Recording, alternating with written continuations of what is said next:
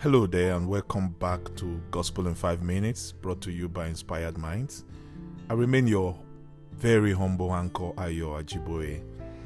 You know, growing up um, as a young man in high school uh, back in the days, one of the activities that I was actively involved in was um, the drama group. So I I love to act, and um, one of the things that I learned from being an actor back then that that stood with me today is the fact that every time we need to do a script or we need to do a particular character, um, we we are inspired to visualize, to imagine, to study on the character. At every point in time, how does the character walk? How does it act? How does it talk? How does it respond to issues and so many other things? Um, you know, like they say, some of those lessons in life they stay with you and um, you use them when necessary. So when I became a person of faith, one of the areas that I get most inspired um, in my faith growth is studying the biblical characters and trying to see um, what life was with them and how they, you know, they manage to go through their faith struggle. And of course, you know, there's no more interesting character to study in the Bible like Jesus himself. Um, so we're going to be looking at quite a number of things, um, which we call the lessons from Jesus and um, you know to be like jesus starts with looking at jesus you know. So if you want to be like someone if you want to represent the character you look at the character. So to be like jesus starts with looking at jesus.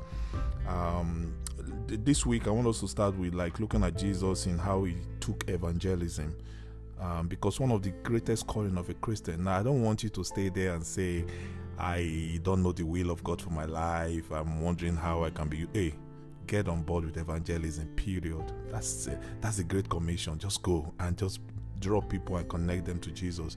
If that's all you spend your life doing you fulfilled purpose. You will go to heaven and you will get your crown period. So it's not rocket science. You don't need a prophet to put hand on your head to um, to connect you to god's will. That's number one will of god is to to reunite every unbeliever to himself and to bring them to salvation. That's why jesus came to die so when you look at when you look at um, evangelism, you look at the life of Jesus.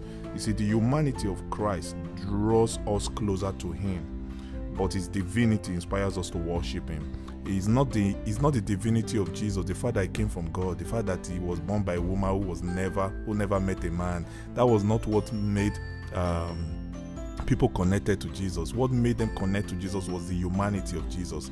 What is the humanity in you? Um, are, are, you compassionate? Are you kind? Are you friendly? Are you are you loving? Do you seek the good of other people? These were the things that stood Jesus out.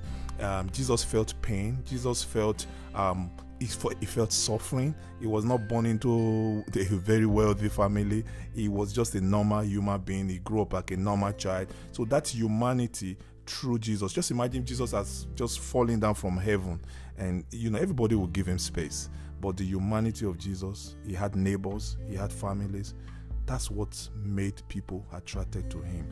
One lesson we must learn. I like John 1 14. He says, And the word Christ became flesh and lived among us, and we actually saw his glory. Glory has belongs to the one and only begotten Son of the Father, the Son who is truly unique, the only one of his kind, who is full of grace and truth, absolutely free, free of deception. That's John 1:14. You can read that up. Um, but the lesson for that I want us to take from that is that you see, never get too spiritual and disconnect from those that need to feel your spirituality.